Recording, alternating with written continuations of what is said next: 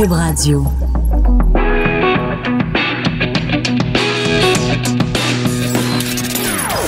Des opinions bien à elle. Sophie Durocher. Son franc-parler ne laisse personne indifférent.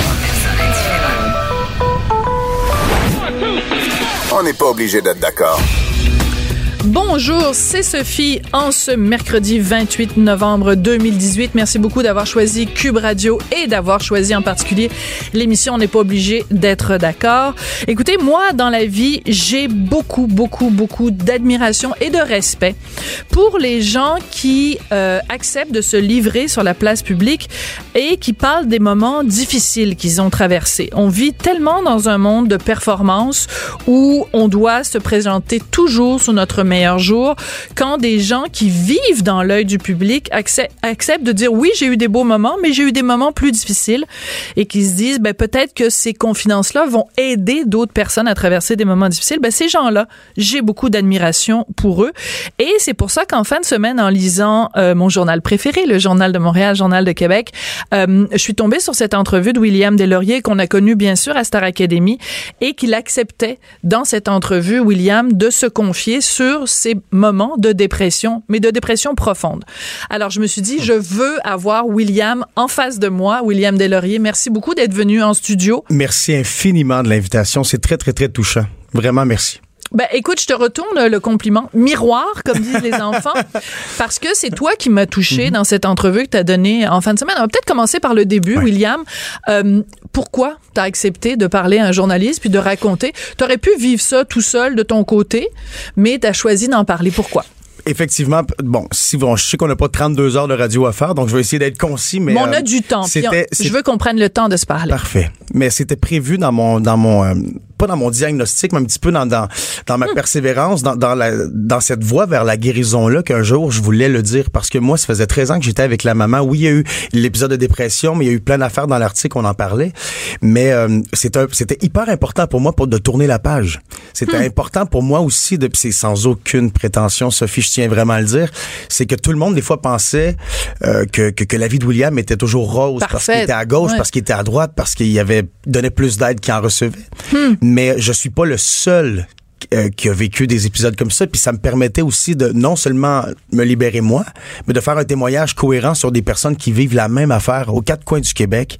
Euh, c'était pas une morale du tout, c'était vraiment pour dire écoutez, ça existe. Puis moi ben ça faisait euh, longtemps aussi que j'étais tanné de jouer à une doublure. Ça hmm. faisait longtemps où est-ce qu'à un moment donné l'homme se perd euh, et l'esprit revient. Hmm. Mais là ça fait du bien de voir qu'il fait soleil dans ma vie contrairement à avant. Mais tu t'exprimes avec beaucoup de poésie, puis de toute façon, dans tes chansons, on a toujours senti ça, euh, William. Non, mais c'est vrai. Je veux c'est pas, t'as pas un double, un double personnage. Même si tu nous dis, toi, t'étais tanné de de jouer au gars dont qui a la vie parfaite. C'est un petit peu un problème aussi quand, par exemple, quelqu'un participe à Starac comme toi t'as fait, puis après, bon, vous faites des albums, tu mhm. t'es avec Production J, tu donnes des spectacles, 35 spectacles à travers le Québec, t'es dans Éco Vedette, t'es dans le 7 jours, t'es partout. Les gens te regardent Mais c'est ça l'idée. C'est que les gens te regardent aller puis se disent, hey, wow, la vie de William Deslauriers, là, ça a tellement l'air le fun. Ben, on c'est un contenant. C'est un contenu, pardon, c'est un contenu, mais dans le contenant, euh, des fois, c'est facile de se perdre. C'est hmm. facile de se perdre parce que moi, je suis tombé, euh, entre guillemets, populaire à mes 18 ans. Je viens d'un petit village. C'est jeune, euh, William. Ben, c'est très jeune. Puis moi, en plus, drôlement, quand, quand mes parents sont venus me porter ici, j'étais certain que je m'en allais pas là-bas parce que j'étais pas le, gars à voix, j'étais pas le, hmm. le, meilleur guitariste. J'avais le package deal, si je peux me permettre. Et je m'étais même pas amené assez de bobettes puis de bas à l'académie. puis drôlement, c'est vrai. Et tu es en train de nous dire que manqué de bobettes à saint Ah, mais ils m'en ont trouvé. Ils m'en ont trouvé. Mais je trouve ça ironique dans le sens où est-ce que des fois la vie nous apporte à des places où est-ce qu'on ne l'aurait peut-être pas souhaité, où est-ce que la vie euh, nous a pas invités, mais c'est nous qui y passe l'invitation. Mm-hmm. Et euh, j'ai eu une très bonne enfance. Pour faire une histoire un peu courte, là, euh, tout ce que je touchais. Ça a été bien outillé par tes parents. Exactement. Des, deux magnifiques parents, quatre enfants, des valeurs un peu artistes, des valeurs qui sont vraiment des déloriers. On est un mm-hmm. petit peu les moutons noirs positivement dans notre ville. Et euh, il y a un moment donné, justement, que... Euh, je voyais l'humain que j'étais s'en aller, puis il y avait tout l'amour des gens. À ce point-là. Oui, puis c'est- puis là je veux pas qu'on rentre dans le mélodrame parce que quand on, quand on se pa- qu'on se compare pardon, il y a des gens qui vivent des situations beaucoup plus difficiles que j'ai vécues, mais le contenant est le même. Oui, mais en même temps, William, c'est pas parce que toi, tu as vécu la vie dorée d'une vedette Ouais. populaire que ta souffrance est moins grande que quelqu'un qui a vécu dans la misère. Quand on fait face à la dépression, le compte en banque ou la popularité ou les unes du, du éco-vedette, ça change rien. Une dépression, c'est une dépression. C'est l'être humain qui a vécu la dépression. C'est pas le gars qui a fait Starac. Ben euh, merci. Ça Non, mais c'est vrai. d'entendre ça. Ben oui, moi je pense que c'est vrai. Et euh, drôlement, à un moment donné, comme j'étais, euh, mon frère, c'est un homme bâti, un homme fier. Mm. euh, il a vécu aussi une période de dépression il y a quelques années suite à, à plein de trucs qu'il a vécu Mm-hmm. aussi. Puis on, le- on se disait toujours, ça se peut pas. Tu botte-toi les fesses, avance, change de tempérament, mais ça s'installe un peu comme une mauvaise saison. Que c'est bien dit. Puis, c'est sournois, Mm. puis je l'entendais dire de d'autres personnes, puis j'ai pas eu le choix de m'avouer à moi avant de faire la morale aux autres que c'est ce qui s'est passé dans ma vie. Mm-hmm. Donc tantôt des mensonges, tantôt de l'isolement.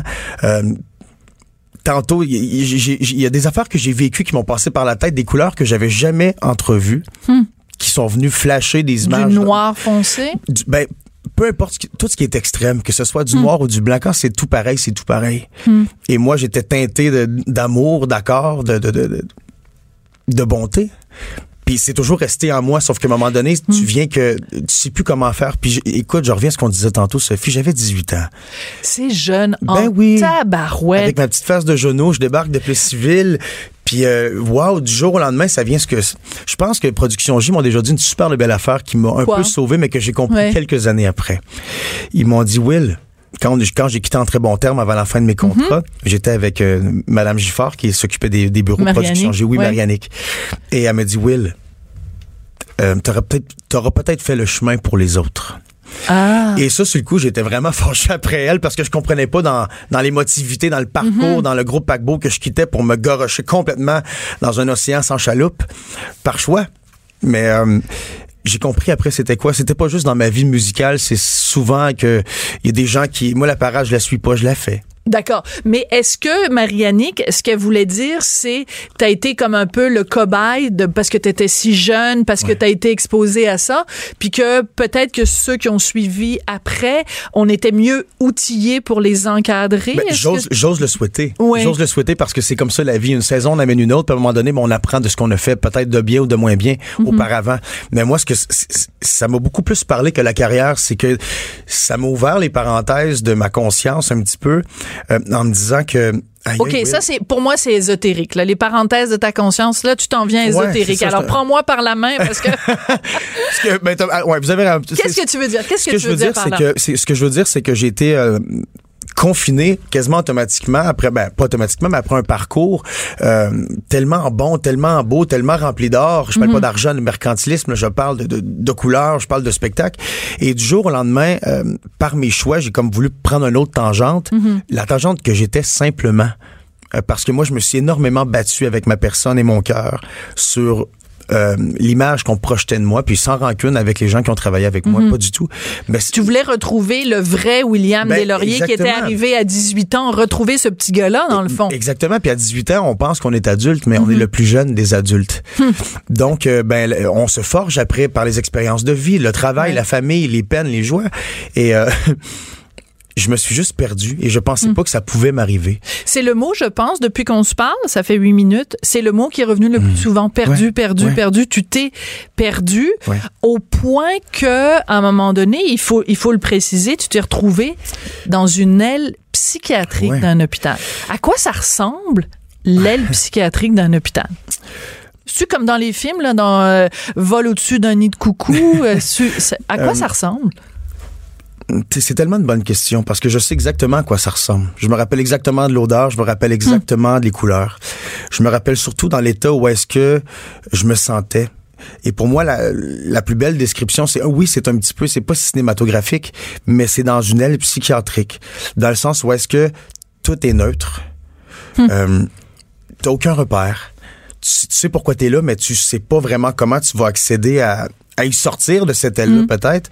Donc euh, c'est c'est euh, j'ai- c'était nécessaire parce que moi bon, euh, je commençais un nouveau travail, euh, je venais de m'acheter une maison euh, et quand euh, ma, mon ex-copine m'a dit que c'était terminé, j'ai comme c'était rendu trop, j'étais vraiment au bout du rouleau Mm-hmm. et c'est mon petit frère qui a appelé l'ambulance ce soir-là.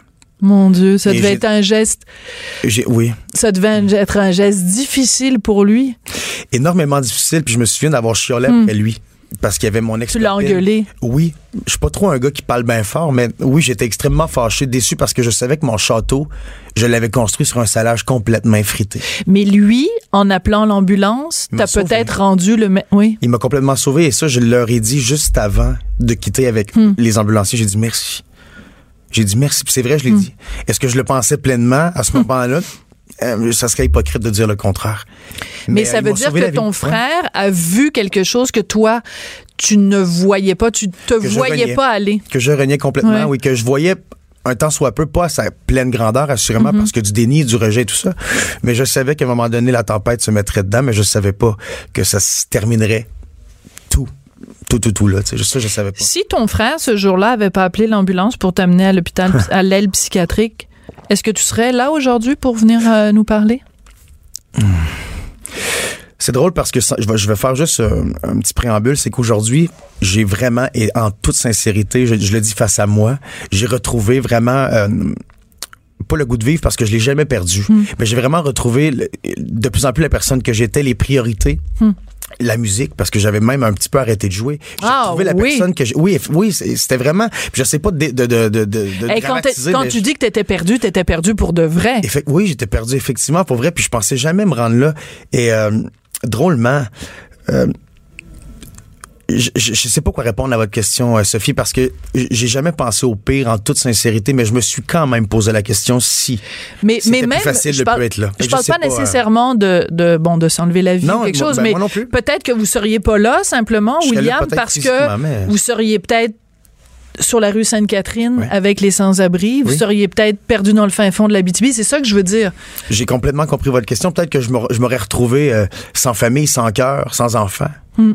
Sans souvenir, sans projet. Donc pour moi, c'est ça la vraie rue, sais, peu importe où est-ce qu'on est. Hmm. Et là, je suis content de voir que j'ai pris les mesures adéquates, puis je suis bien entouré et que c'est la clé. C'est la clé, puis on peut pas faire pour chaque personne qui se sent dans ces situations-là, Hmm. grave ou moins grave, ne comparons jamais. C'est important de se l'avouer à vous et d'avancer parce que personne peut vous prendre par la main. Hmm. Personne, personne. Mais il y a plein de gens qui savent vous faire marcher quand vous faites les premiers pas. Parce que vous, ben là, on, a commencé en se tutoyant, Oui, puis là, on je se sais. vous voit, je sais pas pourquoi. Euh, donc tu mon arrives. indiscipline, Sophie. Tu, non, mais c'est pas grave. Tu m'as dit en arrivant, avant, Oui. de- ben, en fait, avant que l'émission commence, tu m'as dit, moi, j'ai tendance à tout Williamiser. Oui. J'adore cette expression-là. Alors, Williamise, vas-y, mon homme, il n'y a aucun problème. Alors, tu arrives à l'aile euh, psychiatrique Mhm. et là, tu es prise en charge. Euh, tu nous as décrit un petit peu l'atmosphère là-bas, mais à un moment donné, faut que t'en sortes. À un moment donné, il faut que quelqu'un te dise bon ben William, on a travaillé avec toi, on t'a peut-être donné des médicaments, de la thérapie, toutes Mhm. sortes de choses. À un moment donné, il faut que tu sortes puis tu retournes dans la vraie vie. Cette Ouais. cette sortie là, elle se passe comment? Elle se passe très froide. Oui. Autant dans le cœur, dans l'émotion, que dans la tête et surtout dans la météo. Parce qu'on est au mois de janvier, chauffe au bois à la maison. euh, c'était un départ qui, euh, non seulement, on parle de l'hôpital, on parle de la dépression, mais ça a été vraiment une montagne que je repoussais depuis des mois, depuis des années.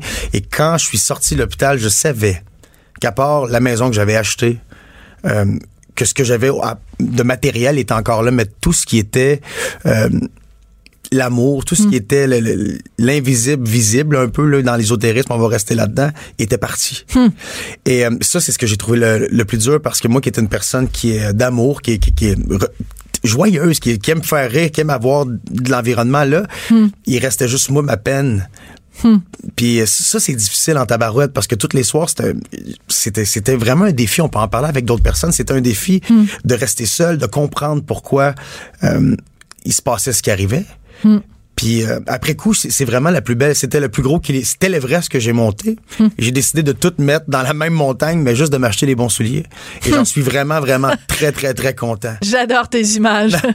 Moi, ben, La montagne, les souliers. Non, je mais c'est des... image parce que j'ai compris Mais très c'est jeune des que les- belles images. que, que un i- que- que un- une image vaut mille mots, donc euh, Ouais. j'essaie de moins parler pour donner plus d'images. Qu'est-ce que tu dirais là? Parce que t'es pas, c'est pas innocent. Hein? T'es arrivé en studio avec ta guitare. Oui. Puis je trouve ça très amusant parce que mes collègues du journal, d'abord c'est Alex Drouin que tu Oui. t'es confié et euh, il a titré euh, l'article qui parle de toi. William Deslauriers recommence tout à zéro, Ouais. qui est évidemment un- une référence à, à un de tes grands succès.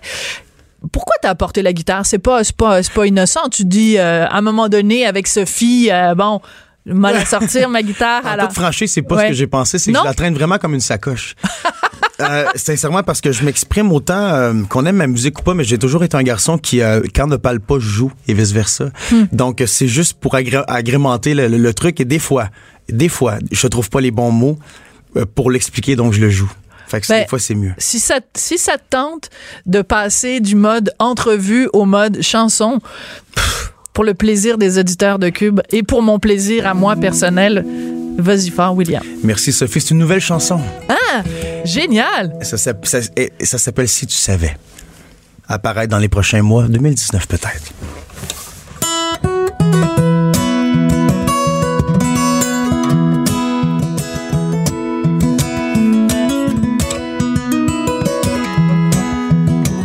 Pam, pa, pa, pam, ma, ma, ma, ra, pa, pa, pam. Vous écoutez Sophie du Rocher. Si tu savais combien je t'aime, tu te couvrirais de mon amour pour toujours. Je te le chanterai que mon cœur est le gardien de ta cour. Pa, pa, pam,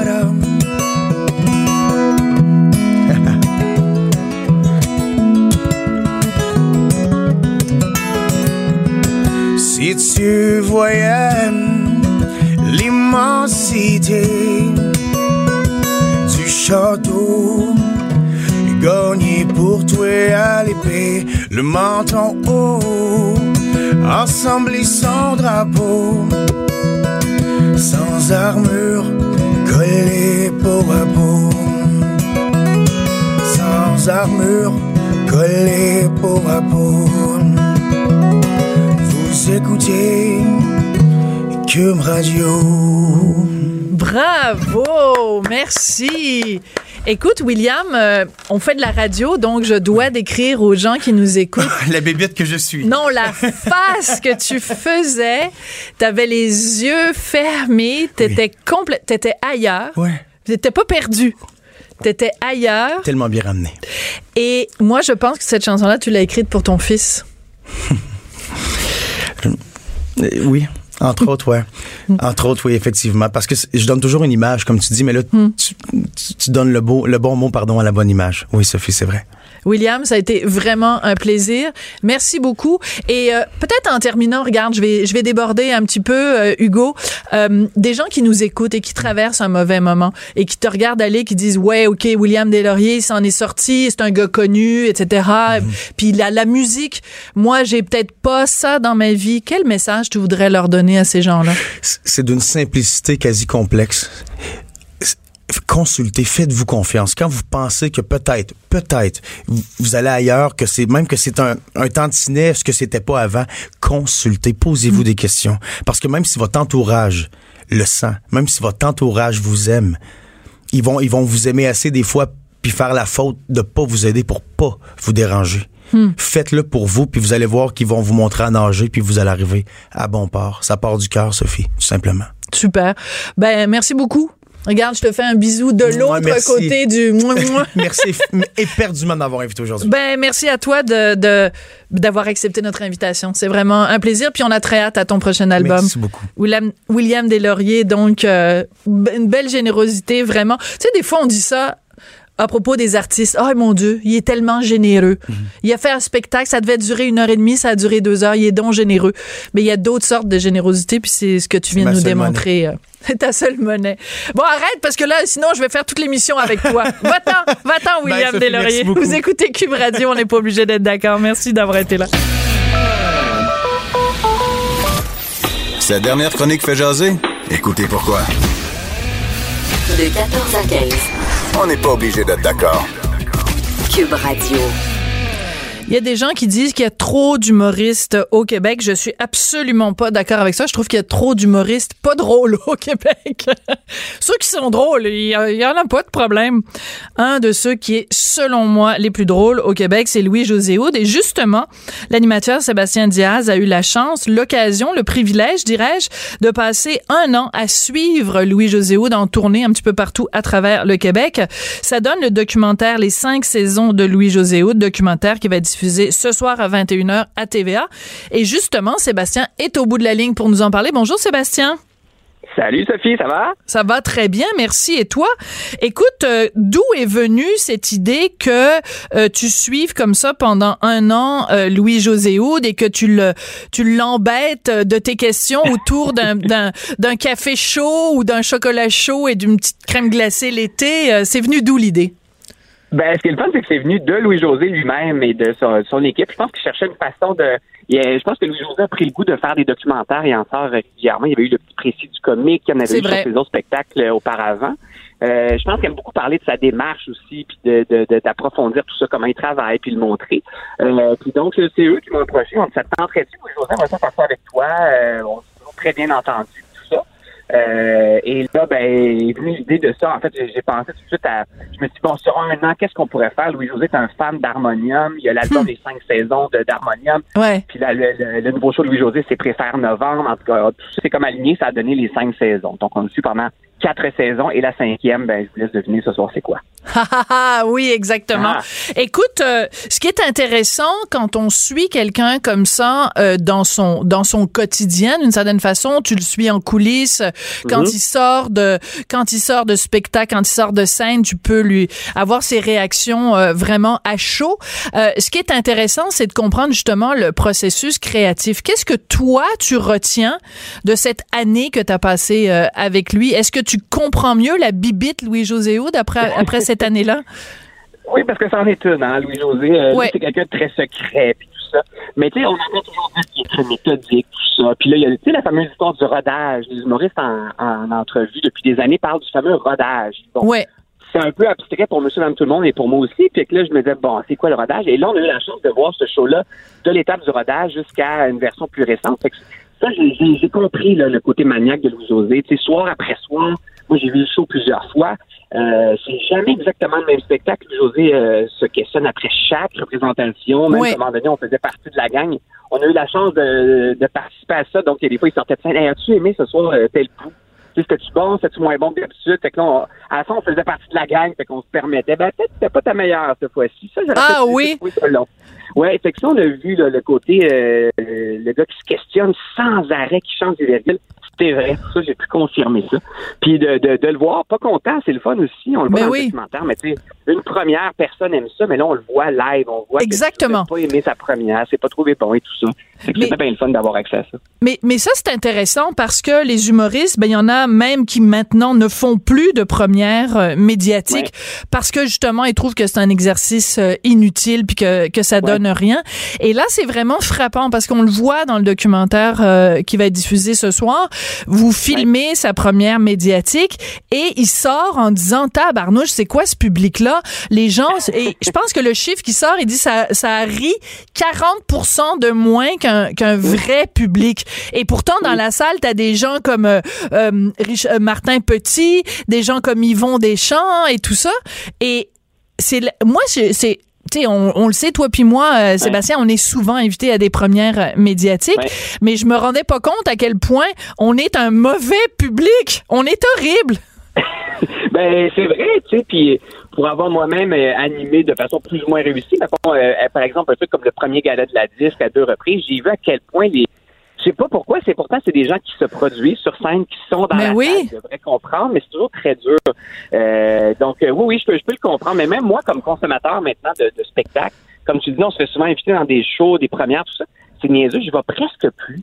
Euh, honnêtement, j'achète pour vrai la plupart de mes billets, puis je vais les voir à l'extérieur de Montréal Mm. et je passe toujours une meilleure Mm. soirée. C'est vrai qu'il y a quelque chose dans le public de plus. Les gens se sont déplacés, les gens se sont forcés pour aller là. Une gardienne. On dirait que le public est toujours de, de meilleure qualité qu'à une première où on reçoit des billets gratuitement puis tout ça. Mais c'est vrai que le côté gratuit fait toute une différence. Écoute, j'ouvre une parenthèse qui a rien à voir, mais qui a tout à voir.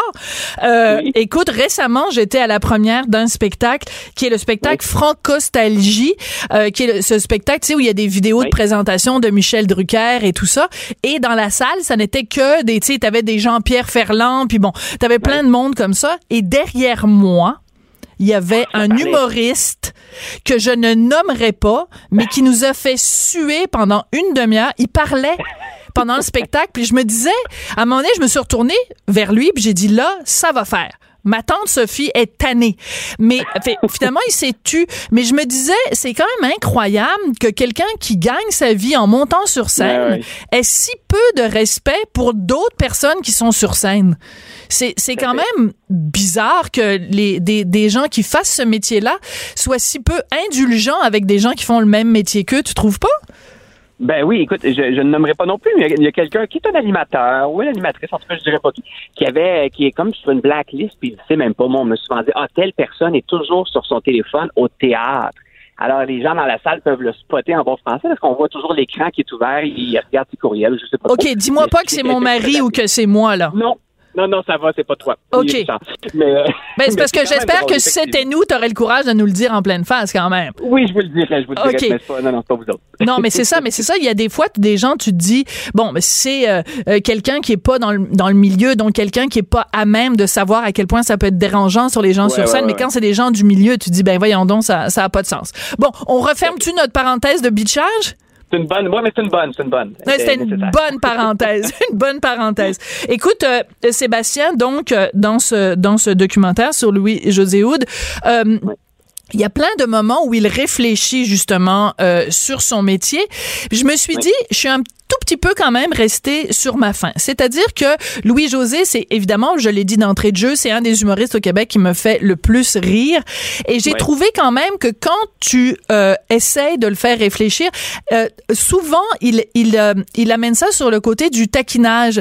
Euh, de, de- on a l'impression quand même que euh, son la, la vraie intimité, disons, de Louis Ah il n'est pas encore prêt à nous laisser rentrer là. Est-ce que tu t'as as senti la même chose? Euh, oui, tout à fait. Puis en même temps, je, je peux comprendre, c'est quelqu'un qui choisit où s'arrête le, le. En fait, ceux qui va laisser entrer dans sa, sa vie privée, tout ça, il fait peu. En fait, il fait jamais, Louis José. Même quand c'est comme, ça me fait penser à des gens comme Marc Labrèche. Oui. Qui se sont créés peut-être une carapace parce que ce sont deux grandes vedettes et qui se sont trouvé des façons peut-être de pas se laisser atteindre euh, ou je sais pas trop. Euh, mais donc Louis José quand même. Mais nous, on était chanceux quand même parce qu'en faisant partie évidemment de, de l'entourage pendant un an, donné, Ouais. on s'est- tu sais, on s'est mis à. C'était plus des discussions de, de, de, de deux gars autour d'une bière qui parlent d'enfants. Tout à fait. Peut-être à venir ou de, de, de nos blondes et tout ça. Et donc, j'ai vu que c'est ça. Ça prend. Il faut comme le- l'apprivoiser, le Louis-José Hood. Mais euh, je trouve ça correct en même temps. Euh, tu sais, on, on se dévoile tellement de nos jours. Louis-José, c'est un gars qui fait. Il y, avait un, il y a un running gag, c'est que Louis-José fait à peu près un tweet par année. Puis, et il se force à le faire. Tu sais, il dit, je suis pas bon là-dedans, me dévoiler. Je saurais même pas quoi mettre. J'ai pas de réseaux sociaux. Fait que c'est quelqu'un qui est comme ça. C'est pas fake. Là. Il est comme ça dans la vie. Mhm. Tu veux le rejoindre, c'est un peu compliqué. Euh, c'est quasiment un ermite en quelque part, Louis-José. là, tu sais. Fait qu'il est comme d'un- c'est un gars d'une autre époque en quelque part. Il, est- Ouais. il est vintage, j'ai dit dans son spectacle, mais il est comme ça pour vrai dans la vie. Et moi, il est très, il est très vintage, en effet. Mais, mais c'est intéressant ce que t'amènes, Sébastien. Ben, comme tout ce que t'amènes, c'est toujours intéressant de te parler. Mais c'est intéressant ce que t'amènes parce que justement, on est tellement dans un monde particulièrement, évidemment, des artistes Ouais. avec euh, Instagram, les selfies, le ci, le ça. Tu sais, il y a des artistes, là, euh, c'est comme, euh, tu, tu, tu, tu, connais tout de leur vie, là. Oui. Euh, t'es- leur, leur, leur petit bobo de santé, l'âge de leurs enfants. tu sais, tu Ouais. connais tout. Puis à un moment donné, quand tu vas les voir sur scène, tu dis, ben, qu'est-ce qu'il va pouvoir me dire de plus? Je connais déjà toute sa vie parce que je le suis sur les médias sociaux. Donc, euh, c'est peut-être extrêmement intelligent. Je pense pas que ce soit fait de façon calculée. Je pense que c'est essentiellement sa personnalité, puis sa blonde aussi. Je pense qu'ils préservent beaucoup leur amour, leur relation, et tant mieux. Mais je pense aussi que ça fait euh, en sorte que c'est un, humoriste qui se démarque du lot parce que justement, il est pas en train de s'épancher constamment dans les médias sociaux ni dans les magazines. Là. Ben tout à fait. Puis c'est drôle en fait qu'on ait ce réflexe-là maintenant, tu sais, de se dire Bon, euh, lui, je l'ai vu à Sucré Salé, il, a parlé de sa blonde. Lui, je l'ai vu à telle émission, il a parlé de son chalet. Mais là, telle personne, m'ont dit, elle dit rien, elle se dévoile pas. C'est comme devenu notre réflexe de dire, ben, écoute, on sont donc pas généreux.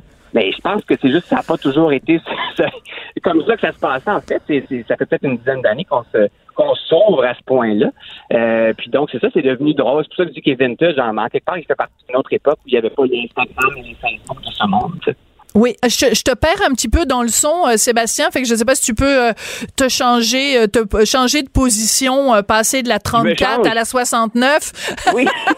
Juste pour qu'on t'entende mieux. Oui, je suis caché dans ma voiture parce que les, les, les enfants dorment. C'est pour ça que je m'étais caché. Mais oh. c'est Longueuil qui est pas. Qui, ouais. C'est la faute à Longueuil. C'est la faute à Longueuil. Écoute, pendant, pendant que tu essaies de te positionner un petit peu mieux, on va écouter un extrait donc de ce documentaire, Les cinq saisons de Louis-José Houd, qui va diffuser ce soir à 21h à TVA. Ce soir. Maintenant, c'est de la télévision. Ils m'ont dit, faut que ça soit intéressant, faut que tu donnes le goût aux gens de rester à l'écoute. Alors, je vous lance des mots-clés sur ce qui va arriver. Alarme de feu à Québec, crème glacée molle à Montmagny, sais, des grosses. Euh, jeune rongeur, peut-être? Moi qui pogne les nerfs après ma première médiatique. Non, celle-là, je peux pas le dire. En tout cas, je vous souhaite une bonne émission. Euh, soyez là. Vois-tu, ça, je suis pas bon. Ça, ça, Gino Chouinard l'aurait eu. Il a, revenir, rester là, tu sais, cette danse-là, d'aller à la pause, pas capable. Euh, c'est pas, pas moi, ça. Alors, je trouve ça très drôle, cette blague-là qu'il fait au début, où il, se, il, présente le documentaire. Cette référence-là à Gino Chouinard, je trouve ça toujours très drôle, les gens dans le milieu artistique. Gino Chouinard, c'est vraiment comme, tu sais, c'est comme le, le maître étalon. Tu sais, c'est comme il y a Gino Chouinard qui est comme l'animateur euh, de, de, de, référence. C'est que tout le monde aime Gino Chouinard. Puis c'est comme tout le monde dans le milieu artistique se situe par rapport à... Je trouvais ça absolument adorable comme citation. Je trouvais ça très drôle. Ben, c'est le Robocop des animateurs. C'est comme Sébastien Benoît. Là, il est inébranlable. tout peut arriver, mais Sébastien ou euh, Gino vont rester derrière le micro. Inébranlable. Inébranlable. Écoute, euh, Sébastien, on te connaît bien sûr euh, comme, euh, mais tu fais tout finalement. tu fais de la musique, tu es animateur, tu fais toutes sortes de trucs. Et je me demande, qu'est-ce que tu penses toi? Parce que mhm. c'est rare qu'on ait l'occasion, toi et moi, de se parler de, de, de ces questions-là. Quand on parle de du manque de diversité qu'il y a au Québec, où les gens qui viennent, qui sont nés ailleurs ou qui viennent Mhm. Euh, de, de familles, de gens qui sont nés ailleurs, qui en a pas suffisamment à la télé. Quand on s'appelle Sébastien Diaz, qu'est-ce qu'on pense de ce débat-là? c'est une maudite bonne question. Moi, je me suis jamais posé toutes ces questions-là parce que j'ai toujours grandi dans un milieu très multiculturel. Tu Mon père, évidemment, qui est mexicain, euh, à la maison, il a toujours eu bon, ses amis. On passait beaucoup de temps au Mexique, mais on amenait des amis québécois. Ça a toujours été très, très mélangé de mon côté. Fait que c'est ça, c'est ça. Mais, mais je suis assez d'accord, ceci dit, qu'on euh, quand on dit ça, justement, que c'est pas euh, qu'on manque de, de, diversité et, compagnie. Ce que j'aime bien ces temps-ci pour présenter souvent des projets télé puis à, approcher des, diffuseurs, c'est qu'on a de plus en plus, c'est quand même aberrant qu'on en soit rendu là, mais c'est quand même bien qu'on ait ce souci-là de dire, bon, dans votre projet, est-ce qu'il y aura une place qui sera laissée, euh, euh bon, aux gens qui viennent d'ailleurs, à l'autre, est-ce qu'il y aura, est-ce que ce sera multiculturel comme projet? On a ce, ce souci-là maintenant chez les diffuseurs de chercher des projets euh, qui s'ouvre au monde, justement. Je pense qu'on était rendu là, peut-être. Euh, mais oui, mais ça pour dire que j'ai ça, j'ai jamais eu cette question-là, moi, dans ma tête. C'est ça que j'en parle souvent avec mon père, d'ailleurs, qui me dit ah, oui? c'est bien drôle qu'on en soit là à dire ça. Mon père, ben pourtant, les Mexicains, ils sont partout. Mon père niaise beaucoup avec ça. les Mexicains, ils sont partout. Parce que toi, ton père, est, ton père est mexicain, ta mère est québécoise? Oui, exact. Euh, mon père était jusqu'à cet été chauffeur d'autobus. C'était le premier chauffeur euh, mexicain hein? engagé au métro Frontenac à Montréal. Et donc, euh, puis même là-bas, c'est comme l'ONU maintenant. Des gens d'Haïti, des amis de partout, mon père. Euh, c'est pour ça que j'ai jamais, moi, eu ce... Mais peut-être c'est pour ça, euh, ayant grandi dans ce milieu-là, qui était multiculturel à la base, je me suis jamais posé cette question-là. Mais je pense que c'est bien qu'on se pose ces questions-là, puis qu'on qu'on fasse les efforts, comme je, disais, l'exemple des diffuseurs en est un, mais on en fait un peu partout. Je pense que c'est bien. Mais en même temps, tu vois, si toi, tes deux parents mm-hmm. étaient mexicains, mettons, ben, aux, yeux des gens multiculturels, les gens diraient ah Sébastien Diaz, un fier représentant multiculturel. Mais là, t'es comme à moitié. Fait que tu sais, t'es comme un Sébastien puis un Diaz. Fait que tu comprends ce que je veux dire? C'est comme des des fois quand quand je parle à des gens de différentes personnalités euh, publiques, les gens me disent oui, mais il est comme juste à moitié multiculturel. Ça me fait dresser les cheveux sur la tête c'est vrai, mais puis euh, même en fait, on, commence. C'est récent qu'on m'en parle de tout ça, puis même moi de mon côté, j'embrasse de plus en plus euh, cette, cette autre moitié-là. C'est comme si avant je me posais pas la question, mais maintenant je joue là-dessus. J'ai une nouvelle émission qui commence cet hiver euh, à RTV Radio Canada, un site culturel, et j'ai décidé de donner justement une twist mexicaine. Fait qu'il y a des mariachis avec qui j'enregistre ah. la musique. dans l'esthétique, il y a un petit côté mexicain aussi. je me disais, ce sera pas de l'appropriation parce que j'ai droit. Mais donc, mais tout ça pour dire que on dirait que j'embrasse ce côté-là de plus en plus. Ça fait, ça donne, ça me fait une couleur aussi. Euh, mais, tu oui, c'est vrai, on, blague toujours sur le fait que je suis à moitié. Mais tu vois, j'ai eu il y a quelques années, là, je parlais des diffuseurs maintenant qui ont ce souci-là. Euh, euh ce qu'il faut savoir, c'est que souvent les, émissions de télé, tout ça coche. Hein, quand ils reçoivent quelqu'un qui vient d'Haïti ou ben quelqu'un qui vient d'ailleurs, ils cochent. Et là, il y a, il y a deux, trois ans, j'ai eu droit à ma première coche. On a coché hein? euh, multiculturel parce que j'étais là. J'étais tellement fier. J'ai dit, ben, je vois une coche maintenant. Et ils t'ont pas mis une demi-coche, là. Ils t'ont mis une vraie coche complète, non, non, non, une vraie coche, Sophie, là, complète à 100 Mais tu vois, c'est drôle, Sébastien, parce que tu dis que toi, tu as le droit d'utiliser des mariachis, puis tout ça, que c'est pas de l'appropriation culturelle parce que la moitié de ton, ton ADN est mexicain. Mais dans le fond, on devrait même pas être obligé de, de, de spécifier. Tu sais, je le sais que tu le dis à la blague et, et j'adore avoir cette discussion-là avec toi.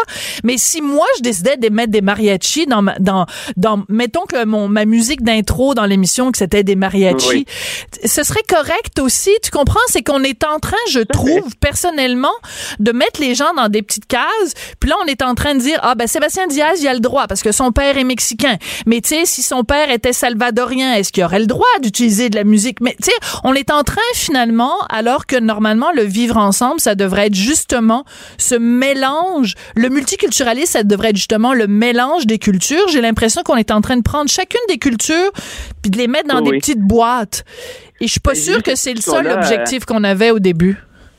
Tout à fait. Je repense à un, album, euh, un exemple qui vient de très loin, mais l'album blanc des Beatles. il y a trois ben on a sorti une édition spéciale 50, 50e anniversaire. Je suis tombé sur un texte, je sais pas si c'était dans le New York Times ou quelque chose, qui parlait du côté multiculturel de l'album. Ben, les gars sont allés piger des références. Bon, une chanson, euh, c'est d'origine africaine. Après ça, t'as de la musique indienne, t'as de la musique... Euh, il y a du reggae à un moment donné, mais les gars sont allés puiser ça un peu partout. Fait que tous ben ces, classiques-là n'existeraient pas. Ça veut dire si on, on, se met à penser comme ça. Ou je pense à un Ben on the Run que Paul McCartney est allé enregistrer en Afrique, après ça, en Afrique du Sud. Ben, avec Paul Simon avec Graceland. Exact. Et à l'époque, il y avait eu le même débat d'ailleurs, hein, c'est drôle. Tout à fait. était sorti, c'était le, comme la catastrophe pour Paul Simon parce qu'on disait justement tu t'appropries notre culture et compagnie. Mais donc, il euh, faudrait revoir pas mal tout, tout ce qui est de plutôt beaucoup plusieurs des grands classiques en fait qu'on connaît parce que si on se met à penser comme ça, ben, on fera plus grand chose. En effet. Écoute, Sébastien, euh, c'est toujours un plaisir euh, de te parler. Et puis, euh, ben écoute, on regardera ça, donc ton émission ben avec de la musique de mariachi en janvier à Radio Canada. Tu vois, même si on est une radio de Québécois, on parle des émissions qui sont diffusées partout, partout. Ah. Hein? On est super ouvert. On est super ouvert nous aussi. Alors donc euh, et en attendant, on t'écoute donc euh, dans ce documentaire sur Louis José Houd ce soir à 21h à TVA les cinq saisons de Louis José Houd avec un beau clin d'œil à Harmonium et puis euh, ben on va apprendre à mieux connaître la bibite LJH avec l'émission de ce soir. Merci beaucoup Sébastien. Merci. Ciao ciao. Bon, ben là, on vient de parler de mariachi, alors je vais vous le dire. Después de la pausa, continuamos en Cube Radio. Ustedes escuchan, no tenemos que estar de acuerdo. On n'est pas obligé d'être d'accord. Joignez-vous à la discussion. Appelez ou textez. 187 Cube Radio. 1877 827 2346. Alors, vous vous souvenez, il y a quelques jours, à cette émission même, euh, j'avais réuni euh, ici en studio deux franco-ontariens, Philippe Orfali qui travaille euh, chez nous, journaliste économique au Journal de Montréal, Journal de Québec, et l'humoriste Patrick Groux. Et ça avait été une discussion drôlement intéressante, justement, en plein milieu de ce scandale du retrait de l'Ontario de différents projets pour les francophones. Ben, écoutez, il a tellement bien fait ça, Philippe Orfali, que maintenant le journal l'a quasiment nommé euh, correspondant permanent aux affaires francophones en Ontario. Il est euh, à Toronto et si vous le suivez évidemment dans les pages du journal, mais aussi sur Twitter, on est au courant minute par minute de tous les derniers développements dans ce dossier-là. On va le joindre tout de suite euh, au téléphone. Bonjour Philippe. Bonjour Sophie. Alors tu es maintenant le reporter officiel de la francophonie en Ontario? On peut dire ça, oui. Oui. Alors écoute, moi je te suis euh, évidemment sur Twitter. Alors écoute, il y a beaucoup de, d'informations qui sortent euh, en ce moment. Euh, tu as tweeté il y a pas très longtemps que Caroline Mulroney finalement fait des déclarations comme quoi, contrairement à ce qu'on affirme dans les médias, le projet d'université de l'Ontario français n'est pas aboli. De que c'est? ben, en fait, euh, Madame Mulroney joue un peu avec les mots parce que en réalité, dans l'énoncé économique qui a été présenté la semaine dernière, on dit euh, c'est écrit noir sur blanc là, sur le papier, le projet de l'université franco-ontarienne est annulé. Par contre, ce qu'elle dit maintenant, c'est que non, le projet n'est pas annulé, il est mis sur la glace jusqu'à ce que l'Ontario ait les moyens financiers pour euh, mener à ah. bien ce projet-là. Elle dit qu'elle va continuer à travailler là-dessus. Par contre, aucun bureau, aucun budget qui est accordé à ce projet-là. D'accord. Alors on voit que la langue de bois euh, se décline aussi bien en français qu'en anglais et qu'en n'importe quelle langue. La langue de bois est assez universelle quand c'est les politiciens euh, qui la qui la parlent. Écoute, euh, dans tout ce dossier-là, Philippe, euh, des, des droits des Franco-Ontariens, il y a un personnage qui est en train d'émerger. Euh, c'est celui d'Amanda Simard, donc qui est députée conservatrice, mais qui euh, vraiment se soulève contre son chef Doug Ford. Euh, Parle-nous un petit peu de ces de ces dernières phrases, enfin de ces dernières prises de position et du personnage qu'elle est en train de devenir sur la scène ontarienne. Oui, ben Amanda Simard, euh, c'est une nouvelle députée. Elle a été élue aux dernières élections. Il faut savoir que c'est une franco-ontarienne très fière du, de l'Est ontarien. 70 de ses électeurs sont, comme elle, francophones. Et euh, donc, euh, elle s'est levée en chambre pour dire qu'elle allait voter contre, euh, en fait, qu'elle qu'elle n'appuyait pas mhm. les propositions de son gouvernement. Madame Simard, donc, elle est carrément contre les positions de son propre gouvernement. Elle le dit publiquement, elle répond ouvertement aux questions des journalistes à ce sujet-là.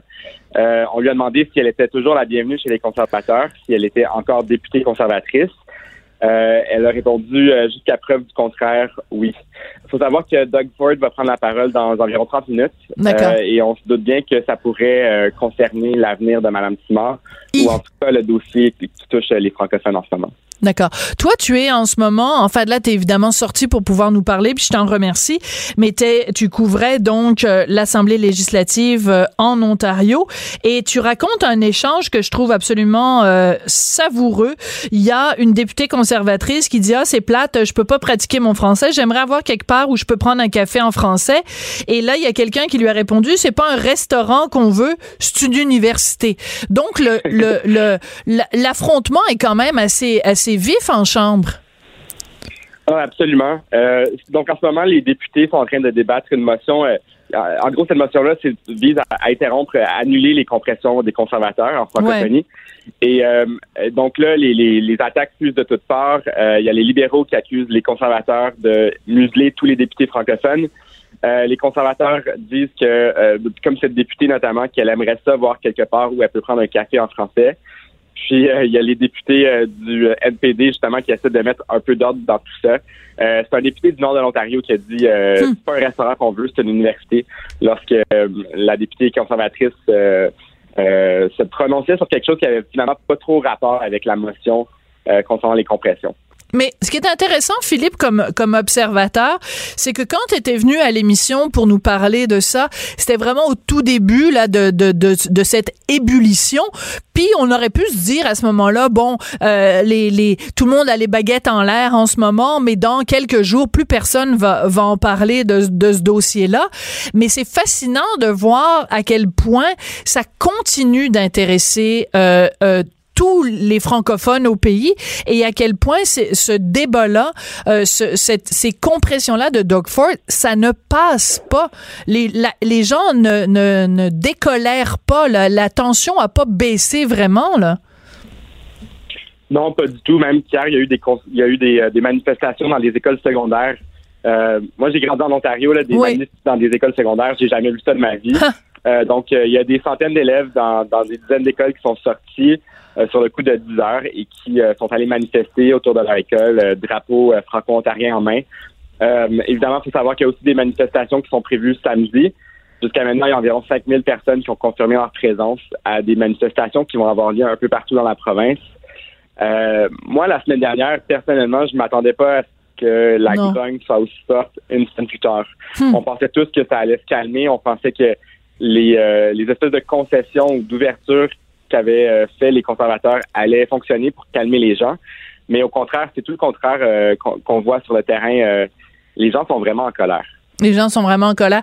Euh, je sens que tu, tu bon, tu nous l'as dit bien sûr que tu as été, t'as grandi en, en Ontario francophone. Quand tu as vu donc les jeunes des écoles secondaires euh, hier manifester, ça t'a, ça t'a ému? Parce que t'es pas juste journaliste, t'es aussi un être humain. ça t'a touché, euh, Philippe? Euh, ben, c'est sûr que je m'attendais pas à avoir une mobilisation de cette ampleur-là, surtout pas euh, venant de, de la part de jeunes de 10, 12, 15 ans. Hmm. Euh, c'est aussi intéressant de voir euh, ces manifestations-là dans le coin de Toronto parce que c'est vraiment ces élèves-là qui vont être affectés par ces décisions-là. Euh, donc, ce sont, ce sont eux ou bien ce sont leurs petits frères, leurs petites sœurs qui auraient pu aller à l'Université de l'Ontario français et qui, là, finalement, ont à choisir entre changer de ville pour aller étudier en français, soit au Québec, soit, dans, soit ailleurs en Ontario, ou bien euh, se tourner vers l'anglais, finalement, au risque de perdre leur langue maternelle. Changer de ville ou changer de langue? En effet, très bien résumé, Philippe. Ben écoute, on continue à te suivre. Notre envoyé spécial à Toronto. euh, tu sais, c'est comme des fois, il y a des gens qui sont envoyés dans le fin fond de l'Afghanistan. Toi, t'es en- envoyé à Toronto pour couvrir cette histoire, vraiment, euh, cette guerre linguistique, en fait, finalement, on peut le résumer de cette façon-là. Donc, on continue à te suivre dans les pages euh, du journal. Merci beaucoup, Philippe. Merci. Merci. Merci. Goodbye. Hein? Parce qu'on dit bonjour, hi, mais on peut dire euh, merci, goodbye aussi à Philippe Orphalie. On n'est pas obligé d'être d'accord. Pour nous rejoindre en studio, Studio à commercial cube.radio. Appelez ou textez 187 Cube Radio. 1877 827 2346. Pour mon mot de la fin aujourd'hui, je veux simplement envoyer tout mon amour et toute ma bienveillance à la famille de Blessing Claude-Vie Moukoko, ce jeune de 14 ans qui est mort noyé dans la piscine de son école en février de cette année. Vous le savez, le rapport du coroner Louis Normandin est sorti hier et euh, c'est un rapport qui l'a ébranlé lui-même. Le coroner qui est habitué pourtant à se prononcer sur des décès, il avait la voix nouée hier en conférence de presse en décrivant la façon dont le jeune Blessing euh, est décédé, euh, beaucoup de, de négligence, d'incompétence et surtout la conclusion terrible, une mort évitable. À plusieurs étapes, on aurait pu éviter la mort du jeune Blessing. Et quand on apprend aujourd'hui que la famille de Blessing a l'intention de poursuivre et la commission scolaire et la ville de Montréal, on ne peut que les comprendre. Surtout quand ils disent nous voulons faire en sorte que ce ne soit plus pareil et on veut surtout protéger les autres enfants. Un enfant ne devrait jamais mourir dans des circonstances semblables. Alors tout mon amour et toute ma bienveillance pour la famille de Blessing Claude-Vie Une mort atroce, une histoire d'une tristesse inouïe. Cube.